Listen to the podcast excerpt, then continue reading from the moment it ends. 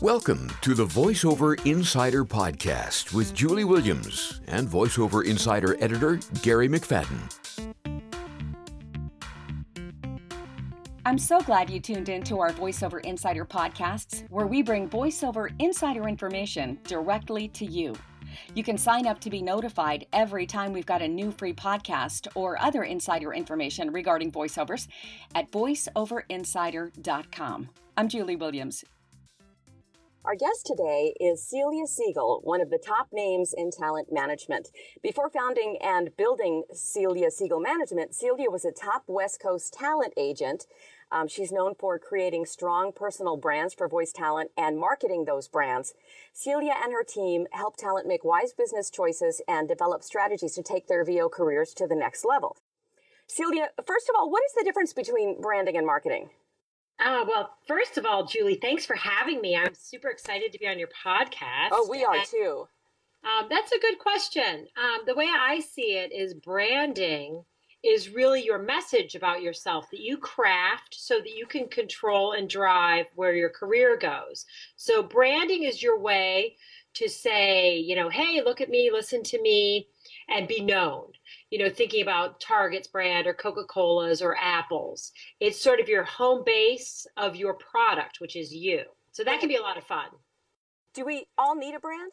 You know, no, you don't. Um, I mean, certainly you can go through life without a brand. You can have a voiceover career without a brand. Sometimes a brand emerges when you're so specific and so great at what you do that the way you do it uniquely becomes your brand. Mm-hmm. Um, but I think as competitive as voiceover is these days, it's one easy way to claim who you are in this business.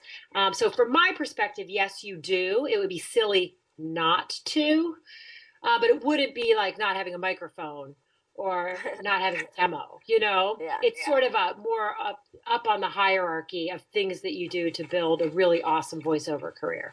Um, well, let me ask you this about figuring out your brand. Do people typically discover their brand or do they create their brand? You know, I think it depends. Um, well executed brands take a lot of thought and introspection and interviewing and creativity. So, I think if you really, again, want to drive your career, there's a process that goes around it. Um, and the more entrenched and the more successful that you are in your career, the more you know yourself and your style, you know, the more clear it will be. Uh, so I have a lot of tools about how to discover that. Um, you know, which again, I think that is really one of the most fun parts of this business, um, is really discovering how you're different. There are so many people in voiceover now that you don't want to just be a great announcer. You want to be a great announcer that you're the only one like. Mm-hmm. So how do we talk about that? Um, so it's within you already. Um, and you can make choices with where you're launching your brand from. You can choose to be a certain way. Uh, but in my opinion, it's all about authenticity and who you are as a person. That's what really comes to the forefront when you really do your brand well. So it would be more of a discovery as opposed to creation. I would say so. Um, you know, even if you think of celebrities who are all very well branded, I bet we couldn't name one where their persona is so out of touch with what was discovered within them. Mm-hmm. Um, you know, so they're just really being specific about who they really are and just marketing that to the hilt. And that's why they're memorable. Well, what does a person who maybe can't afford to get help, they're just getting started, they spent all their money on training at a demo, what do they do to begin to try to figure out their brand on their own? That's and a really, I, I know that's not something you would encourage that they do, but some people have no choice. No, as a matter of fact, I, I think, you know, we're all artists and I wouldn't completely discourage it. I think we all have gifts and talents and we're good at certain things. And I think if you're not good at that, well, then you outsource it. You know, just like I'm not good at certain things that I get help to do. I would never consider doing for myself, and I go off and do what I'm good at. I have certainly met talent who are brilliant writers and they just think from a branding perspective, and they do beautiful work doing their own brands. Uh, we'll talk in our seminar together. I love to work with actors about empowering them to discover and uncover their brand for themselves. And then with that information, they can either, you know, get a branding expert to help execute it to the nines, or they can, you know, hop online if they're really tech savvy or if they're great artists and they can create on their own. So I think there's a huge spectrum of how it works to execute and make your brand come to life. You know, when I think of branding for a voiceover person, the first one that comes to mind for me is Doug Turkel's branding. I knew you were going to say that. He, he is incredible. It's perfect. And and he's going by the announcer. So I was going to ask your opinion on that, but you pretty much said it is perfect, huh? Yeah, no, Doug is wonderful. And actually, he came to us years ago and we took his brand and he wanted just some, you know, another brain on it. So we wrote some other taglines for him and did a postcard campaign. And it was, you know, unjackass and unmulleted. And, you know, it's just such a fun creation that he could just go to town for years and years and it's so him he just did brilliant work at, at uh, really showing off who he is mm-hmm. and claiming that very popular sound so that people think of him when they're looking to hire right, so right. he he really did it in a way where you can see how that has helped in his career, not just being a fabulous voice talent, but talking about himself in a way that is memorable and just perfectly descriptive. That's right. That's right. Um, what is another example, if you can think of one off the top of your head, maybe one that you did with another voice talent, um, another example of good branding? Mm-hmm. Good. And we'll go over um, some of these in, in our seminar as well. I mean, I love so many brands. I mean, I mean, just you know, off the top of my head, um, you know, there's all kinds of angles that you can go to. Um, Sydney Rainin is a long time client of mine, and um, we've always her her corporate name has been It's Rainin. Um, and we did for his her last uh, round of branding right as rain you know she's she's so solid in her career and it creates this trust and just visually there's a feeling that really looks like she sounds. I love that brand. Um, oh yeah, I could go on and on. If you go to my website, uh, celiasiegel.com, you can see examples in our branding gallery.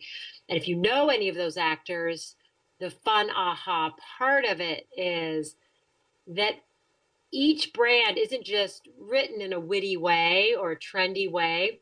If you know the talent, you'll be like, oh, that's so Mindy. That's so Joe. Um, so that's always the aim is to really create something that sort of lives within you. Mm-hmm. Um, and uh, then you know you've done it well. We're talking to Celia Siegel of Celia Siegel Management, recognized as one of the foremost experts in voiceover branding and marketing. What do you think of the Geico Gecko? Is that good branding? you know, it's it's awesome branding. I mean, if you read the case studies on that, um, you know, whether or not you like the gecko or think it's corny, they went from being a completely unknown company, nobody had heard of Geico, to being the absolute forerunner. Um, so it took this weird name and in a silly, witty, you know, just their visuals and their creativity there in their commercials is is pretty astounding. Mm-hmm. Um, so yeah, I would say it's a huge branding success you know and and to to comment on that idea i think sometimes when we are advertising ourselves or doing our brand you know it's that need to be liked or liked by everybody. And some of the best brands out there rumple some feathers or some people say i hate it but they're noticing. It's that there's no such thing as bad publicity. Um, so yeah i think um, uh, geico definitely met their goals with mm. that campaign. Um, Celia, for, for voice talent, you know, Geico used the name. Okay, that's not a slogan. It's just uh, like a play on their name. Uh, as did um, what is it, Sydney Rainin? Did you say yep. her name was? Yep. Okay, uh, with the Rain deal.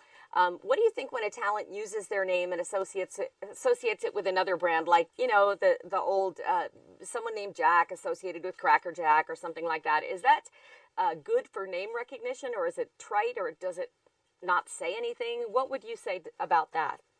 In my opinion, I think it's not good.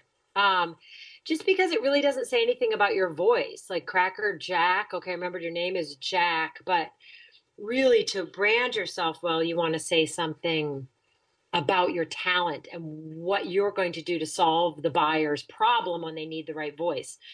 So just I do use mnemonics to remember the name. Like if you look on my site, Dean White, we used a white background just as sort of a mnemonic on his name. Um, and I have a few other talent. Um, uh, Amanda Utter, we had that she was utterly effervescent, or we used utter as an adjective but we described her sound in a way that was playful and spot on. And so it had that dual purpose of the mnemonic device of remembering the name.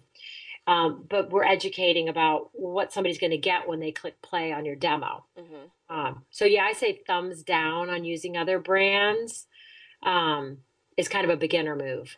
And specificity is important, isn't it? Instead of saying, you know, versatile voice or something like that. Absolutely. I think, you know, I've been doing this for 26 years. And back when I started, it was more of a feeling of an ensemble cast in every town that did all of the character roles and the announcer roles and all the different genres. And as we all know, like it or not, our business is so saturated that you need to stand out as your own unique individual. Or it's, oh, I want Julie or those 270 other people who are saying the same thing about themselves. Mm-hmm. So why are you? Um, is really a great way to stand out and and win the job. We're going to have some more specifics for you in the near future. Um, we're about out of time, Celia. Um, what are uh, just a few things, a nutshell of what you will be teaching in our webinar? Great. I'm going to teach back to your question on what can people do on their own. I really like when I when I teach a, a class or a webinar. I really like people who take the time to participate to walk away with some ideas that are, are game changing. Um, so I call this talk Uncovering the Seeds of Your Personal Brand.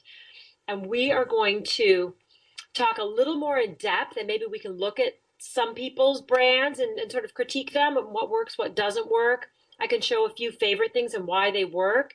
And then we're going to move right into um, some exercises that help everybody in attendance figure out ways to be more specific when they are talking about themselves because that's where a great brand platform starts. So some ideas to actually have a cornerstone for your brand or enhance your current brand. So basically branding 101 to give you the foundation to to know where to start to create your own.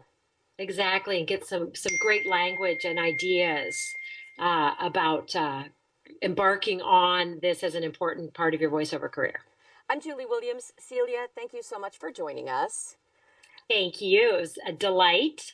If you're not on the VoiceOver Insider list, you can get on it by texting the word voice, V O I C E, to 22828 or by signing up at voiceoverinsider.com. And then you'll always know when we've got someone as great as Celia coming up.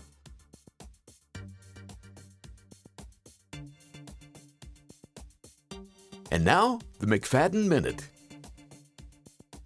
Thanks, Larry Wayne. Hi, this is Gary McFadden.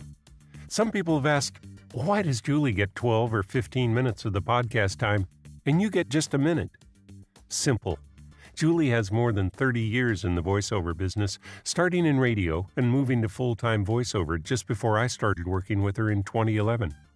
Me, I've got about two years of voicing behind me, and three or four regular clients compared to Julie's extensive client list. So, in terms of the time split, you can do the math, although I think it requires algebra. The simple fact is, I'm a newbie, but being a newbie gives me a different perspective on the business. So each edition of the VoiceOver Insider podcast, I'll be sharing quick observations, tips, and tricks I'm learning as I become more involved in voiceover. Whoops, looks like my minute's about up. I gotta go.